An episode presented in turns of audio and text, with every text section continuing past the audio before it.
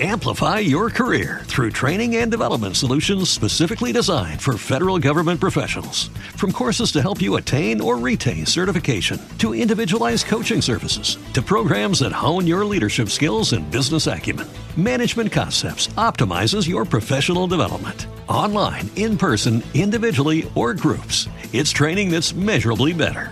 Learn more at managementconcepts.com. That's managementconcepts.com. What's the easiest choice you can make? Window instead of middle seat? Picking a vendor who sends a great gift basket? Outsourcing business tasks you hate? What about selling with Shopify? Whether you're selling a little or a lot, Shopify helps you do your thing, however you cha-ching. Shopify is the global commerce platform that helps you sell at every stage of your business. From the launch your online shop stage to the first real life store stage, all the way to the did we just hit a million orders stage. Shopify's there to help you grow. Whether you're selling scented soap or offering outdoor outfits, Shopify helps you sell. Wherever and whatever you're selling, Shopify's got you covered. Sign up for a $1 per month trial period at shopify.com slash try. Go to shopify.com slash try now to grow your business, no matter what stage you're in. Shopify.com slash try. You are now entering Odyssey Station. Please remain seated until docking is complete. Odyssey, dare to wonder. And now, your Chill Pack Hollywood Hour with Dean Haglund and Phil Leirness.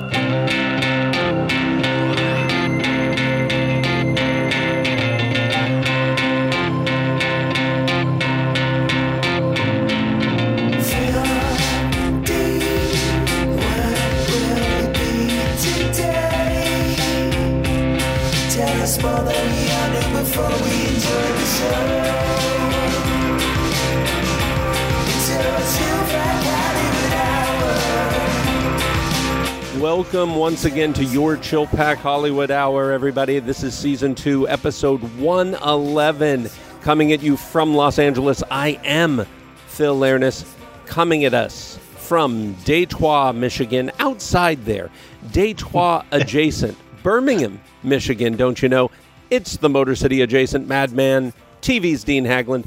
Dean, I don't know if we say Happy Martin Luther King Day or what, but are you enjoying your holiday? Well, no, I didn't real uh, well. Uh, Oh, you just started to dig yourself a hole. You didn't realize what? well, I knew it was Martin Luther King Day, but I didn't know people got days off for that. I thought that was just something we observed while working. Wow, your white supremacy is showing. No, it's not. It's I I'm freelance, so every day is a work day. and the Lord loves a working man. well, you know, we were uh, cooking last night. Was it last night? Oh no, Saturday night. That Was another traditional that traditional pre Martin Luther King Day uh, cookout. No, haunted house. It was a haunted house uh, live investigation. Scared and alone. Are we done talking about Martin Luther King? no, let's talk more about Martin Luther King. I'm just telling you, I work every day. Dean, we must accept finite disappointment, but never lose infinite hope. Do you know who said that? Martin Luther King? Well, no, me just now, but those were originally his words. Oh my goodness. There's no getting out of this one. Let's just start the show. Uh, I heard from several of our most loyal listeners about last week's episode 110, which everybody can find, of course, wherever good podcasts can be found. But uh, especially might we invite you to chillpackhollywood.com, where you can find so many of the classics from our 652 episode season one, as well as all 110, now 111 episodes of season two. Uh, John Lawler sent me a text that simply said, King of the single entendre. yep, that's you, all right. So perhaps a new nickname. It's been a while. I mean, it's been many years since I was Ocho Cinco. All right. Oh, I forgot about Ocho Cinco. Meanwhile, my own wife is quite concerned about you me tooing me after much of my uh, suggestive descriptions thrown your way uh, on last week's show. Yeah, she's worried that you might me too me. And I had to ex- I had to explain to her that uh, it's only harassment if it's unwanted. Wait a sec. Was I calling upon to be harassed? I don't remember that. It's we're off to a great start because we, We are. we've been we've been we've been tongue in cheek about Martin Luther King Day and not taking me too seriously. So, uh, since this is our last show, Fantastic. You just buried it. Uh, Way to go. finally, our uh, our friend Greg Vincent wrote, "I heard something along these lines in episode 110 this afternoon." Phil, hey Dean, so Joan Didion got her job at Vogue by winning an essay contest. Dean, wow. Phil, that's how you got into art school, right? Dean, nah, it wasn't an essay. Phil, oh yeah? What was it? Dean, oh, I made a poster. Phil, really? A poster? Dean, yeah, a fun poster. Phil, is that true? Dean, no. This is the stuff I can get nowhere else other than my Chill Pack Hollywood Hour. My gosh. Uh, you know, had we thought this through or maybe rehearsed or talked about what we're going to talk about, maybe the inane banter would not be so inane, particularly when it is scripted out in front of us. Ay, ay, ay. uh, we we certainly didn't avoid that pitfall this week. no, we did not. Oh, hey, a fun poster. That's what I'm going to do. All right, we're going to hint at something, but uh, apparently we're going to be acting in a movie together in Ohio. What? This is a hint. It sounds like you just gave away the whole bag of cats. Exactly, the whole bag. I mean, I haven't told you what the name of the movie is. I didn't mention that it was Dead Slate, that it's a horror film set on uh, the set of a movie. It's uh, Oh. it's about a whole lot of things go wrong on the set of a movie. Uh, Oh, yeah? people disappearing, maybe being killed, and uh, a couple of guys uh, take it upon themselves to investigate it. A couple of outsiders, a couple of uh, your friends in podcasting. Oh, fantastic. So we investigate. I am hoping for your grisly death. That's all I'm saying on camera. Wow. on camera. On camera. Yeah, it's no good if it's off camera. If I'm just somebody no. that just j- just disappears and we hear about it later, that is not satisfying enough. No, no, I need a full uh, uh, squib. That's good to know. That's good to know that my visceral on-screen death is giving the people what they want. I, I kind of do like that. You want to make you don't you want to have an impact on people. You don't want to be the sort of person that they go, "Hey, everybody, you hear the news?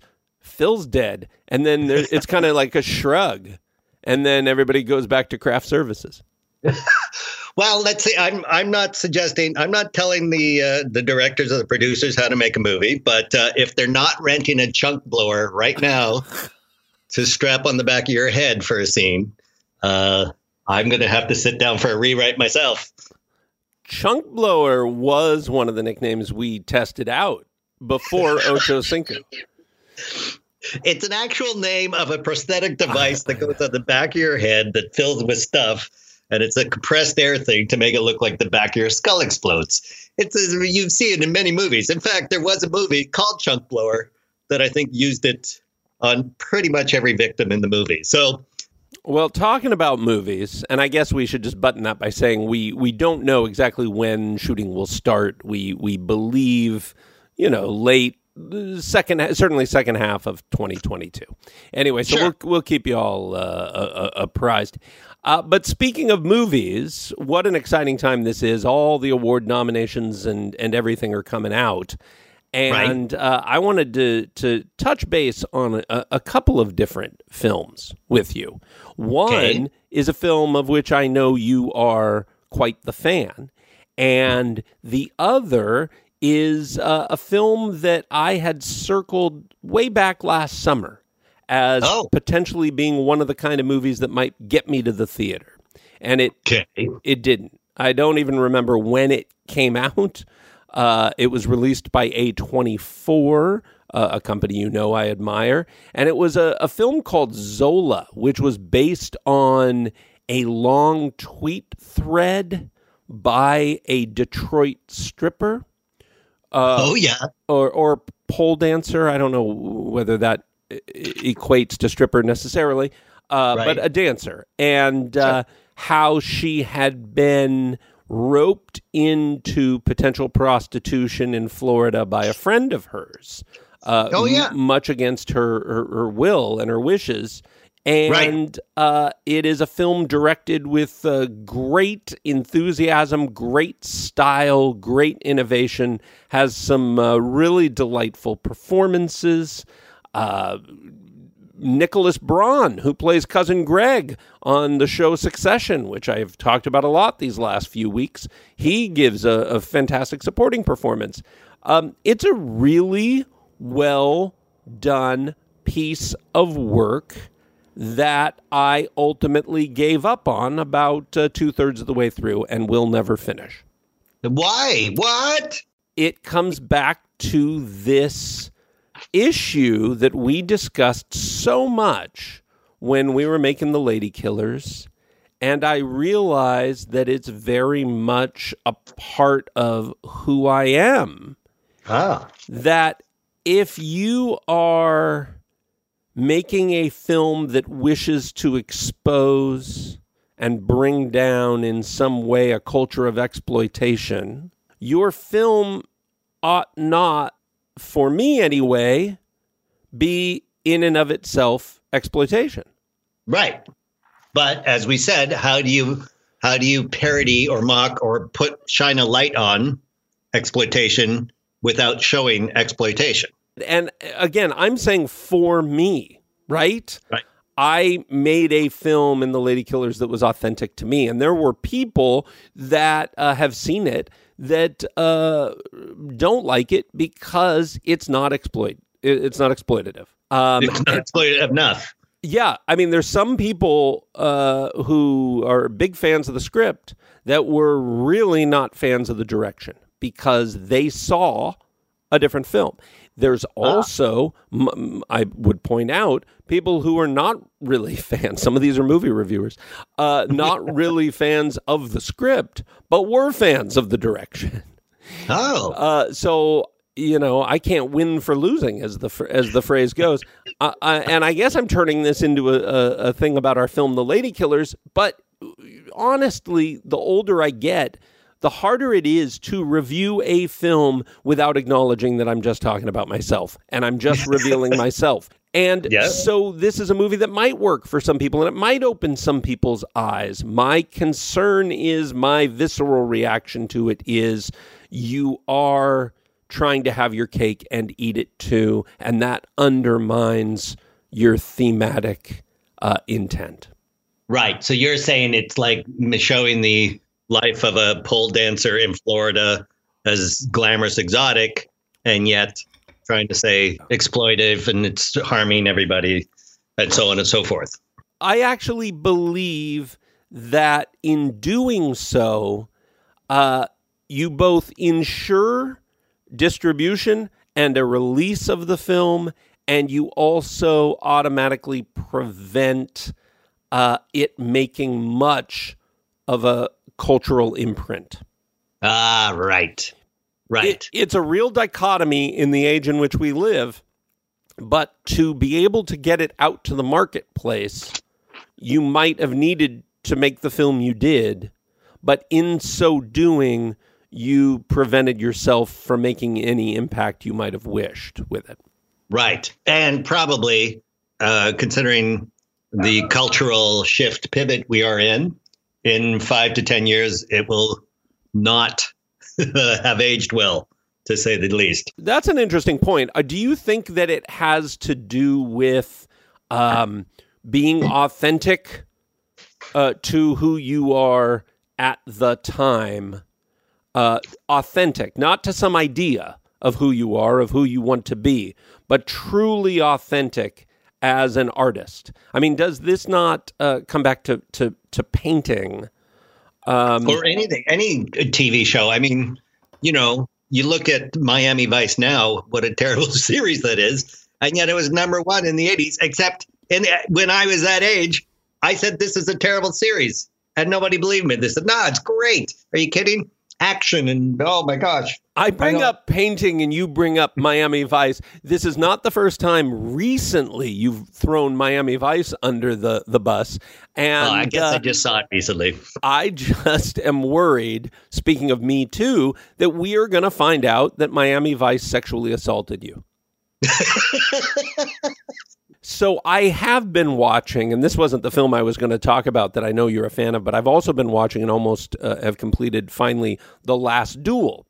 Uh, and uh, you know, this was the Ridley Scott film. We analyzed why this uh, didn't do well at all, why it didn't even open, and then tapered off to nothing from there, uh, Right. despite getting almost universal excellent reviews. It's even made a lot of top ten lists, uh, and no one wanted to see this. Ridley Scott on Marc Maron's WTF podcast just bl- blamed blanket millennials. Millennials aren't interested in seeing anything of value. Period. Full stop. Period. I mean, just the angry old guy. Hey, you millennials, get off my cinematic lawn. Mr. Scott, they're already off your cinematic lawn. Clearly. They- yeah. And we You're don't- get back on my lawn. We don't exactly. We don't feel bad for Ridley Scott uh, for any reason, but um, also this year he does have a, a, a film that did pretty well in the box office, all things considered, given global pandemics and whatnot, and that's uh, House of Gucci. It's the one film that seems to have attracted.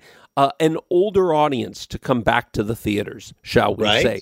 because it's only been young people who seem to be fully on board with the idea of going back to the cinemas to see Right. movies. And it's funny because in Hollywood, for many decades, uh, it has been decried that uh, everything is geared at 15 to 24 year olds. Right? Right. Now we're right back to that, at least for the big screen, because if only 15 to 24 year olds are brave enough to go to the theaters, who are they going to make movies for?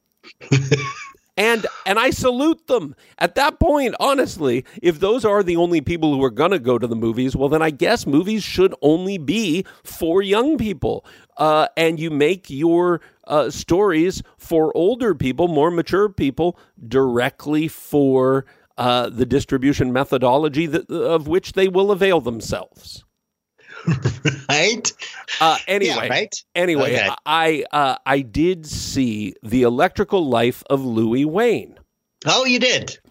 And uh, this is from Will Sharpe, who's an actor uh, I knew. He, he co wrote it and he directed it. He played a key supporting part in one of the Benedict Cumberbatch Sherlock uh, Oh. episodes, the remake of the adaptation of Hound of the Baskervilles. And so Oh. I bet that that's where that friendship was born, and that's how he gets Benedict Cumberbatch to star in this uh, in this movie.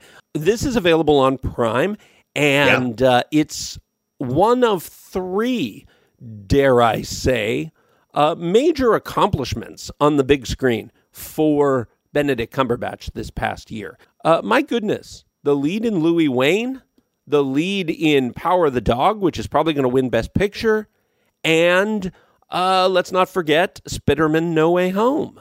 He's in the- No Way Home. Yeah, Doctor Strange. so So- that's a pretty good, just those right there, right? How about an actor Yeah. being in the biggest hit of the year and an actor being in the best picture winner of the year? Right. Uh, that's a, this one. a pretty good year. And then you add this, um, and I'm with you. He might be doing some of his best work ever in this film. Though I've got to tell you, in all those movies that I just mentioned, and I am a Benedict Cumberbatch fan, uh, Yeah. I find him off putting at the beginning of all these movies. I have to spend some time getting used to the choices that he has made. To not isn't that true? Yeah, yeah, yeah. There is a uh, uh, let's say effervescent. I'm not going to say abrasive. I'm not going to say he slaps you in the face with oddities, but it is uh, quite a uh, tickle to the nasal soft palate on some of his initial things that you think is he goofing around? Is he overacting? Is he what is what what is he doing setting this up? Once you're in though, you're like, "Oh, I yeah, this is a fully developed three-dimensional character just built with walls that you've never seen before, really." And and it's true of all three of those movies that we just discussed. It's true of Doctor Strange and in the Marvel movies. Uh, it's Right. true of his character in Power of the Dog, and that word effervescence is amazing because Power of the Dog, he is playing someone you would never describe as effervescent, very Right. sullen, and yet you're right. The choices and how they are being enacted by the performer, it's effervescent, and Yeah. it's like, okay, what is Benedict brought to show us this week? It's almost a little bit of show and tell, Yeah. and uh, and you're right. It is three dimensional. It is lived in. It is off putting, and It- off-putting. I don't know if you ever saw that um, Royal Shakespeare where they transmit the live play to theaters around the world. Um, they did uh, a two-person Frankenstein that each night oh right, uh, right. uh, the actors changed parts. So it was kind of done in rep, where one night he's the doctor and the next night he's the monster. And uh, in it, the monster learns to talk after fleeing from the doctor for a year and a half. Somehow develops the power of speech to come back and challenge the doctor why you made me, you know, that sort of thing. But uh, I saw that one where uh, where Conrad was was the monster, and just in terms of like, wow, just weird choices that you would think for a Frankenstein monster, being almost childlike and just weird choices. But once you saw the whole thing and you stayed with it all the way, it totally made sense. But some, and I would give that, you know, to bravery because somebody there would be a director. I'm sure he's heard it from directors going, "What are you doing?" And then he has to explain, and then they go, "Oh yeah, I see that," and then let him run with it, right? that show from the National Theater uh, was Oh. dir- directed by Danny Boyle, and Oh. uh, and and the other actor in that two hander was Jonny Lee Miller.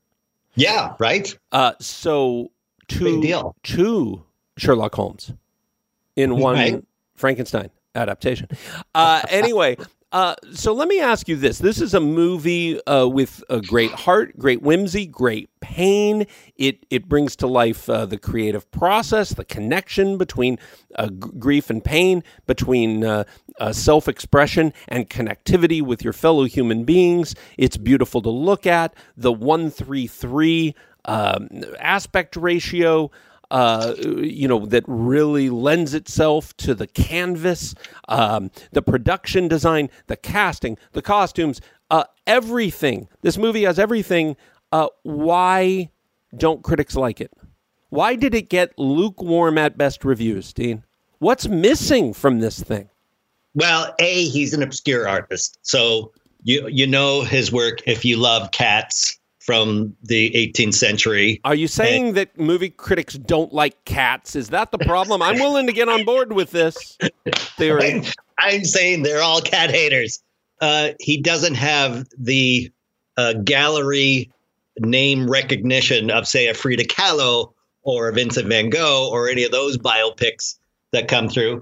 Plus, his story is sad, right? I mean, here he is uh, selling these prints all over the world, and he forgot to get a copyright on it. So here, you know, one one of the most successful illustrators of the Victorian times going broke in front of his eyes as everything as his popularity swells. I mean, I mean, it, it is the biopic that we caution against in that it tells virtually the whole life, right? It does tell the whole life of him as artist.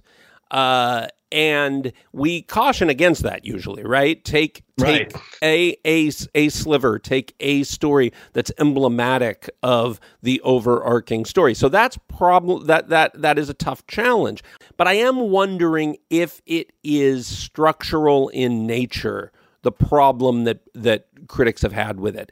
Is it because structurally the narrative doesn't propel us forward the way that uh, it it might have been better served to, and uh, are we just making allowances for it because we innately find it interesting? Wow. Well, exactly. I mean, structurally, holy smokes, your third act is he's broke and it's a real downer. You you're gonna have a little hill to climb there to get you to the end of the movie. I want to take just a moment to uh, remember a friend of mine, Sherman Golub, who died at age 86. Sherman was uh, quite the academic. Uh, quite the, uh, the the brilliant man, the intellectual, lived the examined life. He was the the, the father of, of my lifelong friend uh, Ben Golub. One of my favorite stories about Sherman was when he was a professor of physics at Kent State University during the time of the Kent State riots. And this tells you uh, so much of what you need to know about Sherm that uh, he went in that day early to tutor students of his that were struggling with the class. And so he gave up his hours to work extra time with these students. They got in there early, they got out late. They had no idea at all what had taken place that day Oh. on that very campus. Uh, Sherm's wife, uh, very worried about what was going on, what was happening. Of course, for those of you who don't know, uh, I think four students killed, right, by the National Yeah. Guard uh, Yeah, on Kent State bullets, campus. and uh, immortalized in song. This is Odyssey.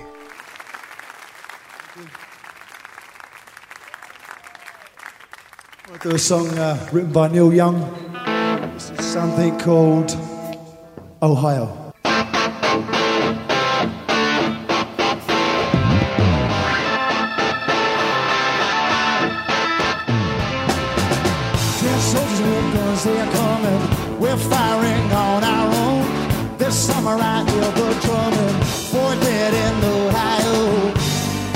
My friend Ben was a was a was a baby at that point, um, but he and his older brother uh, watched as the tanks rolled in, gleeful because they had never actually seen a parade in person. Could you run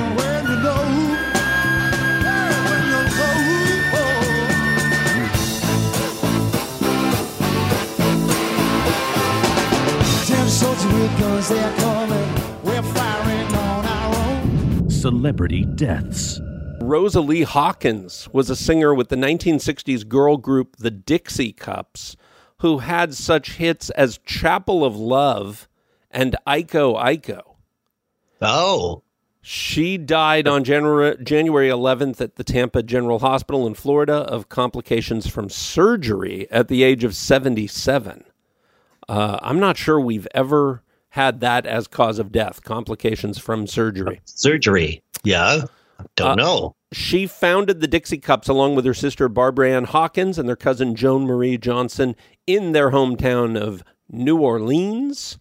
They had been singing together since childhood and they quickly became popular after getting a record deal and releasing their 64 debut single, Chapel of Love. My goodness, you're not messing around if that's your debut single.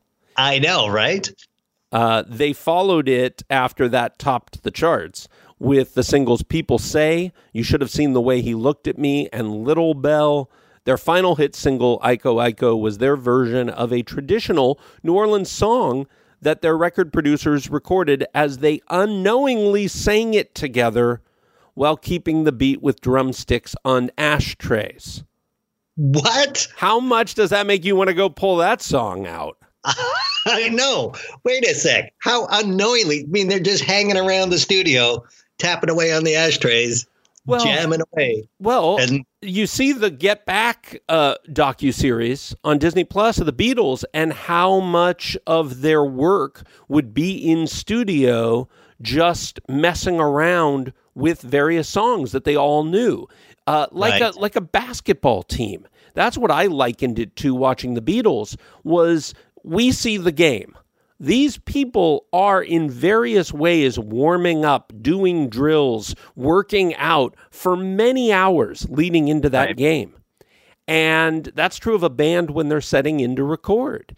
Uh, Isn't that true? it was fascinating, like at one point, hearing, I think it was George Harrison, after they'd been working for many hours, uh, finally saying, Okay, my fingers are loose. And Isn't that fantastic? so uh so you can understand like they're they're getting their groove on they're Mm-hmm. they're they're doing their vocal warm-up exercises and they just seg into this song that they all know this Iko Iko and they break up shortly thereafter and you wonder did they break up because they were tired of the record label surreptitiously recording them and releasing stuff when they didn't know that they were being recorded Right?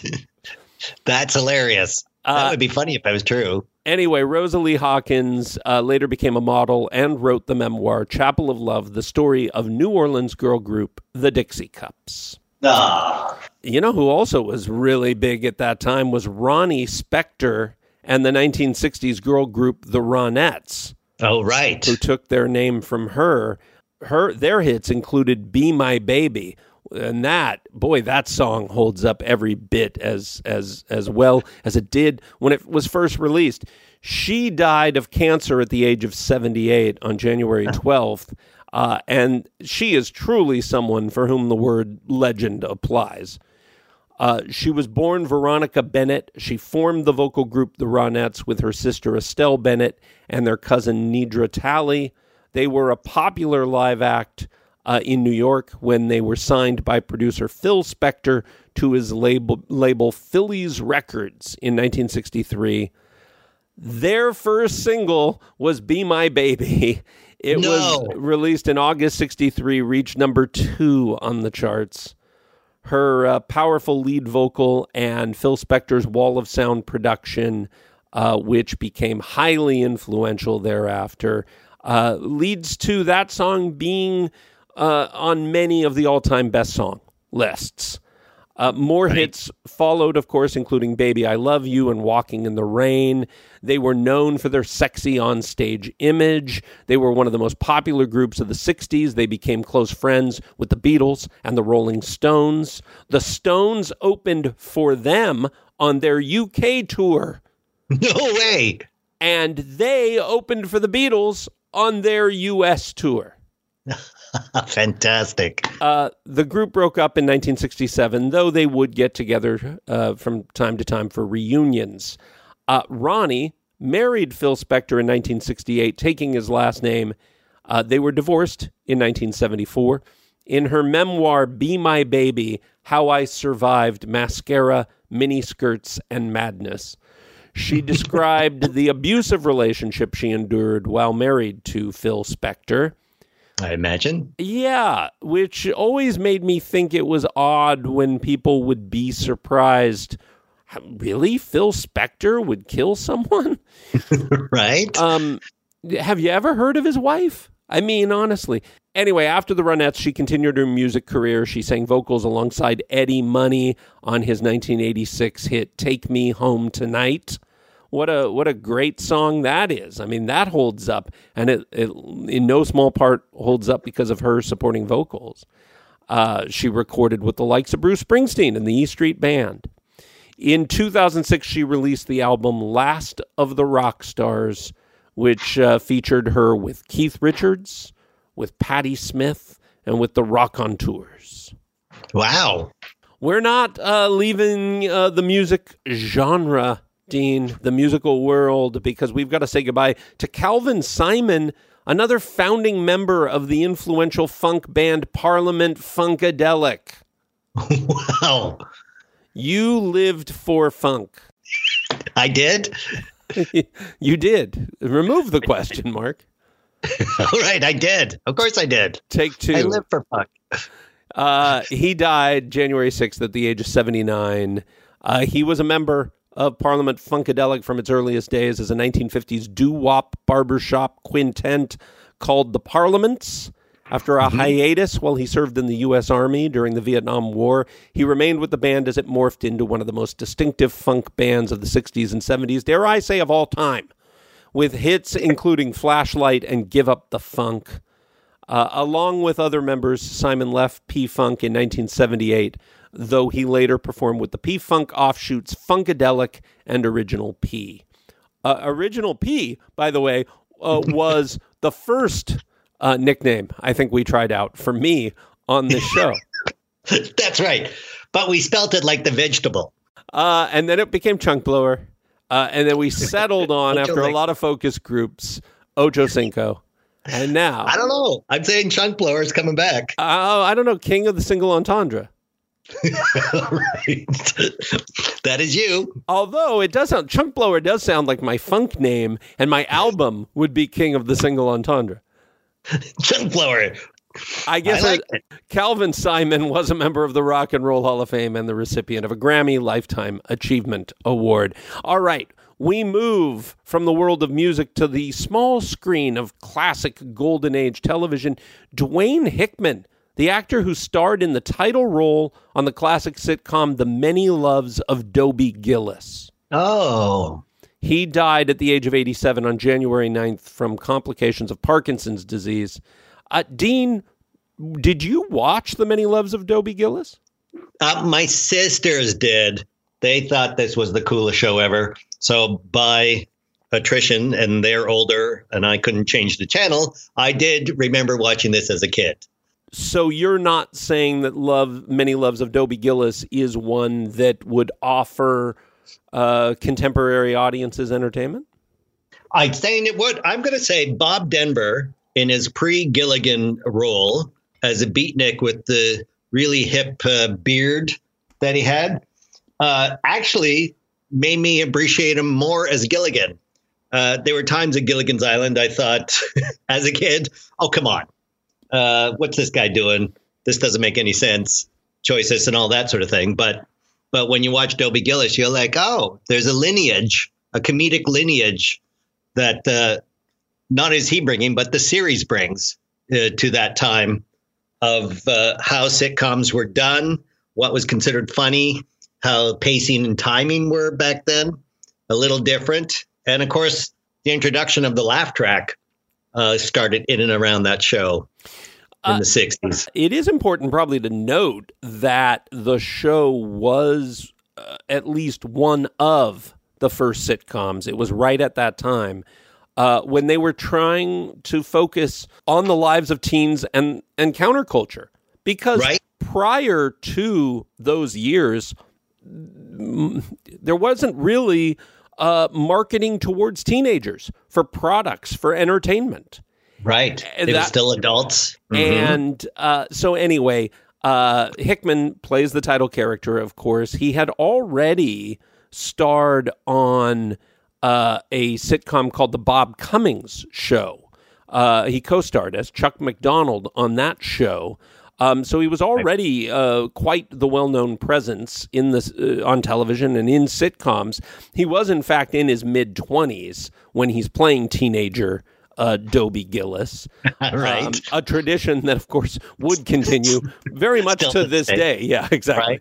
Um, Just- he, he went on to appear in movies, uh, some really big movies, some you would expect, uh, like the How to Stuff a Wild Bikini, right? Like these beach Right. party kind of movies, Ski Party, uh, but also Cat Ballou. For crying out Oh. loud, Oscar-winning film, uh, and Yeah. later on in his career, A Night at the Roxbury with Will Ferrell and Chris Kattan. Oh, you're Uh, kidding. No, uh, he had t- numerous TV appearances, as you would expect. Uh, the Mod Squad, Murder She Wrote, uh, even the sitcom Clueless. He became a director. He directed episodes of such TV shows as Designing Women and Sister Sister, and he worked in production uh, as a uh, executive on television. So quite the multifaceted career for this guy who started as uh, a sitcom star. In some ways, it almost uh, foreshadows the career I think Ron Howard might have to a smaller Right. degree, right? to a smaller degree, yeah. But in terms of executive uh, producing in terms of uh, directing, uh, moving into directing. directing. and then moving into being an executive. Um, it it it's paving the way for that as an accepted career path. Wow. Um, Look at that. Another uh, fixture for many years on the small screen was actor, comedian, and director Bob Saget, who Oh, yes. starred in both Full House and its Netflix revival Fuller House.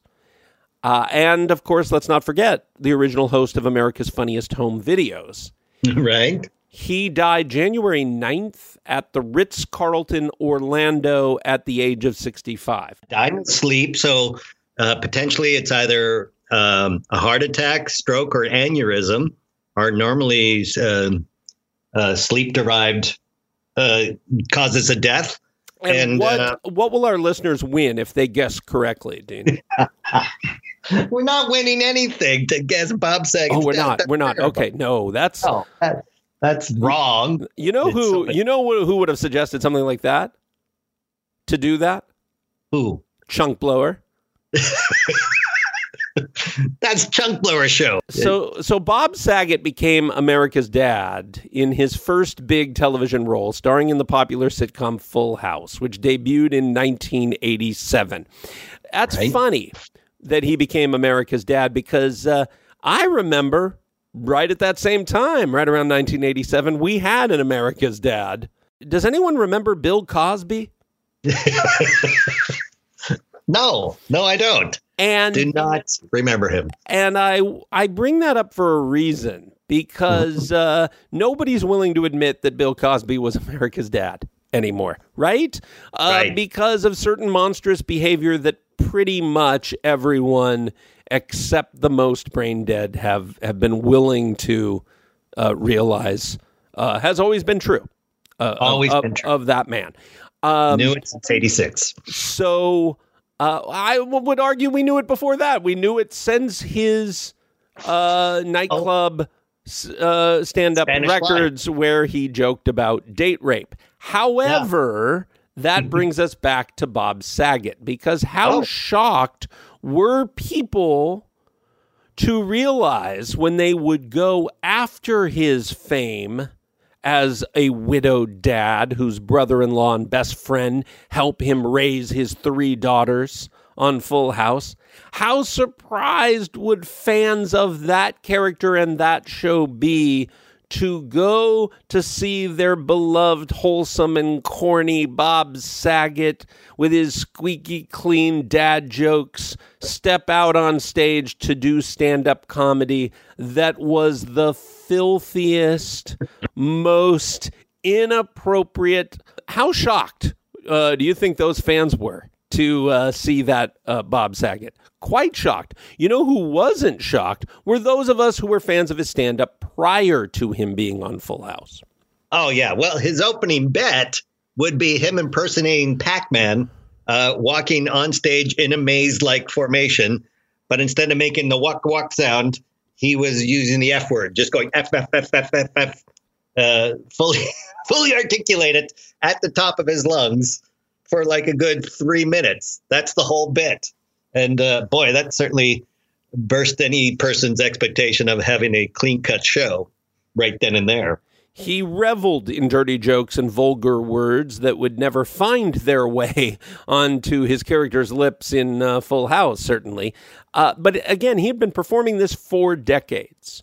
Uh, Right. He even did a two hour set the night before his death.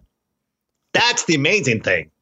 A two hour set, that's not easy uh, for anyone, any age. So, and he, in his tweet, his final tweets made it sound like he was surprised how effortless it was. So, He directed also the Norm Macdonald vehicle Dirty Work. oh, yeah. That movie with Artie Lange, and I think Chevy Chase is in it too, if I remember correctly. Is that a good movie? No, it is not. Is it a funny movie? It really kind of is. It is kind of good and funny. it's but everybody's doing their own thing. Like Bob Saget, you know, gracious as he was, he supported so many comics that I know, uh, had friends of mine open for him on the road. So, yeah, I could see him directing and just allowing performers to do their thing, and uh, at perhaps, as you see in that movie, the sacrifice of storytelling and or other things. to pull a, a, a thread on this uh, comparison to Bill Cosby, um, I I bring it up not because I'm suggesting that Bob Saget's comedy uh, meant that he was letting us know what he was up to, right? Uh, These these filthy jokes that they were revealing the, the you know behavior that we should have been aware of that is going to come out. I'm not suggesting that. Uh, What I am suggesting is uh, that actors are not the characters they play. and, and that's really his thing. I mean, he he always thought it was funny that he was cast as the clean cut guy because his act from day one, even before that, was always raunchy and dirty. But And know? he, and that's the point. He consciously wanted us to know the difference between him and the character. And honestly, between him and the character he was playing out on stage in stand up. That these are acts we're putting on. And that exactly, and if there is a point to my comparison with Bill Cosby, and if I were, oh, by the way, to bring up other famous father figures on television, which I will not, though I know of uh, just appalling behavior firsthand from some of these people. Um, the need to either separate yourself from or identify with your great success is such a dangerous pitfall. There is the famous uh, story about Humphrey Bogart that I love to share. Uh, people said Humphrey Bogart was the loveliest man you would ever meet until he started drinking, and then he started to believe he actually was Humphrey Bogart. interesting. Certainly, we saw with Bill Cosby someone who wanted to believe the act. He wanted to Right. believe the character that he had become for Right. America. Bob Saget was somebody who, uh, for for better or worse, never seemed to be full of crap. I know, right? There was never uh, pretension. I, like even on stage, there were there was never, uh, "Hey, uh, everybody, calm down. I'm a big movie star." He would he would. I saw him duke it out with some hecklers, uh, good good naturedly, but but he could tear into them if needed be, and he didn't uh, didn't shy away from that either. So, yeah, I I uh, I always appreciate it. I actually like this stand up more than any of his acting work. Oh, of course, of course. Uh, so finally, uh, one of the true icons, and uh, talking about Bill Cosby, uh, you can't talk about this man without talking about the work that he did with Bill Cosby, and that was Sir Sidney Poitier. Yes. Uh, this is a man who not only was one of the greatest actors, but carried one of the largest, heaviest burdens of any performer. He carried the burden of being the black actor in Right. show business for many years and knew that how he carried himself uh, not only in his work but in his personal and public life mattered because it would affect the path that every performer of color thereafter would be walking. Yeah. Yeah, for sure. And and I mean at a time when it was still um you know, when he won an Oscar and gave uh and it was awarded to him by um Mel Brooks' wife, Anne Bancroft, Anne Bancroft, and gives her she gives him a peck on the cheek, and that uh, gives a slew of death threats to Anne Bancroft and Mel Brooks and causes Max Brooks to then become so paranoid he writes how to survive a zombie attack. and all of that, all of that directly related from uh, just a simple Wow. peck on the cheek You wonder you wonder how much that serves to inspire in some way Blazing Saddles. right? Yeah, The- for you know, sure. Uh, anyway, he did become the first uh, black actor to win the Academy Award for, for Best Actor for his performance in Lilies of the Field. Uh, Mr. Poitier died January 6th, age of 94. He was born in Miami, Florida, to uh, parents from the Bahamas, where he was raised. He came to the U.S. at 15, worked as a dishwasher before landing an audition with the American Negro Theater. His first big success was on Broadway in Lysistrata. A wonderful story about when he was a roommate with Harry Belafonte there in New York, and uh, they couldn't afford Broadway uh, tickets for them to each see the show, so they would buy one ticket and they would switch off uh, seeing the acts at intermissions. They would they would come out. One Um, would wait, wait outside on the sidewalk. yeah, yeah. go in. Um, Anyway, a- after that uh, Broadway success, uh, it, it's he soon uh, appeared in breakout movie roles in No Way Out and Blackboard Jungle. Uh, right. You know, Glenn Ford, always one of I think the most uh, underrated actors. I know you are a fan of Glenn Ford. Uh, Absolutely. their scenes together are really fascinating to this day uh, in Blackboard Jungle. Um, th- th- is the film dated? Of course it is, but uh, more than just as a historic curio, uh, it it is worth watching, uh, especially because, as I say, those scenes with them really crackle. Right. Um, he uh, he portrayed a rebellious high schooler in uh, that movie. His big breakthrough into adult leading roles was when he starred opposite Tony Curtis in The Defiant Ones. His oh, right. performance earned an Academy Award nomination. Uh, he uh, later stars in A Raisin in the Sun during its first run on Broadway in 1959 and then reprised his role for the big screen. In 1963, he wins the Oscar for Lilies of the Field. Uh, in 67, he stars in three hugely successful films in the same year To Sir with Love, Right. Guess Who's Coming to Dinner, and uh, one of my all time favorites, In the Heat of the Night. Right. With uh, Steiger, right? Rod Steiger. Um, Yeah. you know, uh, gu- guess who's coming to dinner uh, has a certain, uh, you know, earnest uh, Charm. charm, but also cheese factor that I will acknowledge.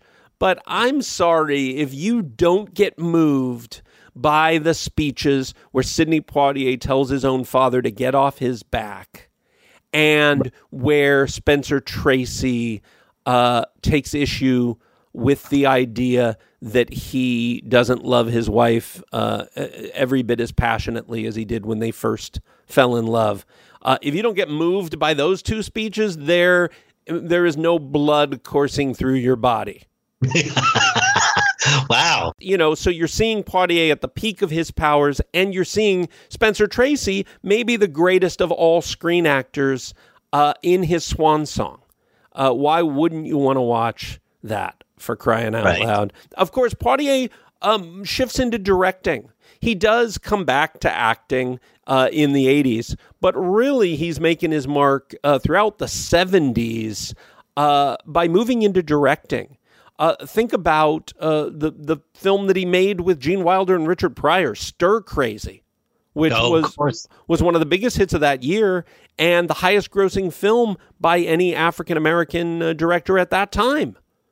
Um, he directed, in addition to that, Uptown Saturday Night. And as I said, he continued to act uh, in such movies as They Call Me Mr. Tibbs, the sequel to In the Heat of the Night. And when he came back, uh, such movies as Sneakers. Uh, in the 1960s, he was also an icon of the civil rights movement, uh, joining the aforementioned Harry Belafonte when he traveled south for 1964's Freedom Summer and uh, became involved with the Student Nonviolent Coordinating Committee. He was honored widely and often, as one would expect, knighted in 1974, carrying the honor of Knight Commander of the British Empire. Uh, he got an, a Lifetime Achievement Award from the Screen Actors Guild and one from the American Film Institute, Kennedy Center Honors, the NAACP Image Award Hall of Fame, and a Presidential Medal of Freedom. Wow. I saw him in Vancouver working on Shoot to Kill. And the surprising thing, uh, the amount of laughter. Holy smokes, the guy was funny. In between takes, you think of all these serious roles, of all this gravitas he had, and yet uh, before action and immediately after cut, laughs, joking around, uh, loose, light as a feather.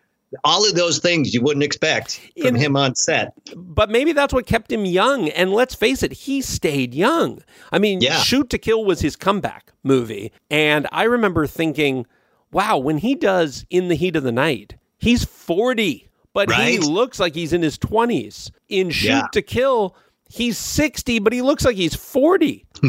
It's true. Yeah, he stayed young. And, And- probably through laughter. Uh, this was what Poitier said about being such a groundbreaking star.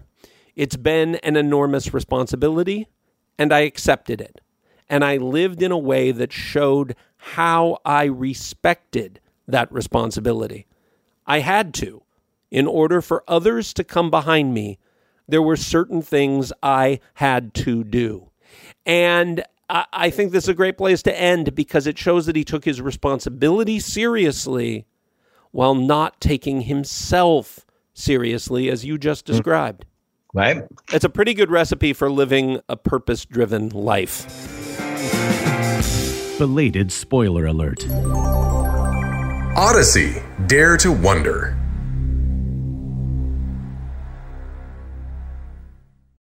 Amplify your career through training and development solutions specifically designed for federal government professionals. From courses to help you attain or retain certification, to individualized coaching services, to programs that hone your leadership skills and business acumen, Management Concepts optimizes your professional development. Online, in person, individually, or groups, it's training that's measurably better. Learn more at managementconcepts.com.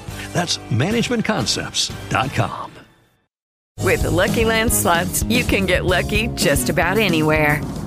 This is your captain speaking. Uh, we've got clear runway and the weather's fine, but we're just going to circle up here a while and uh, get lucky. No, no, nothing like that. It's just these cash prizes add up quick. So I suggest you sit back, keep your tray table upright, and start getting lucky. Play for free at LuckyLandSlots.com. Are you feeling lucky? No purchase necessary. Void where prohibited by law. 18 plus terms and conditions apply. See website for details.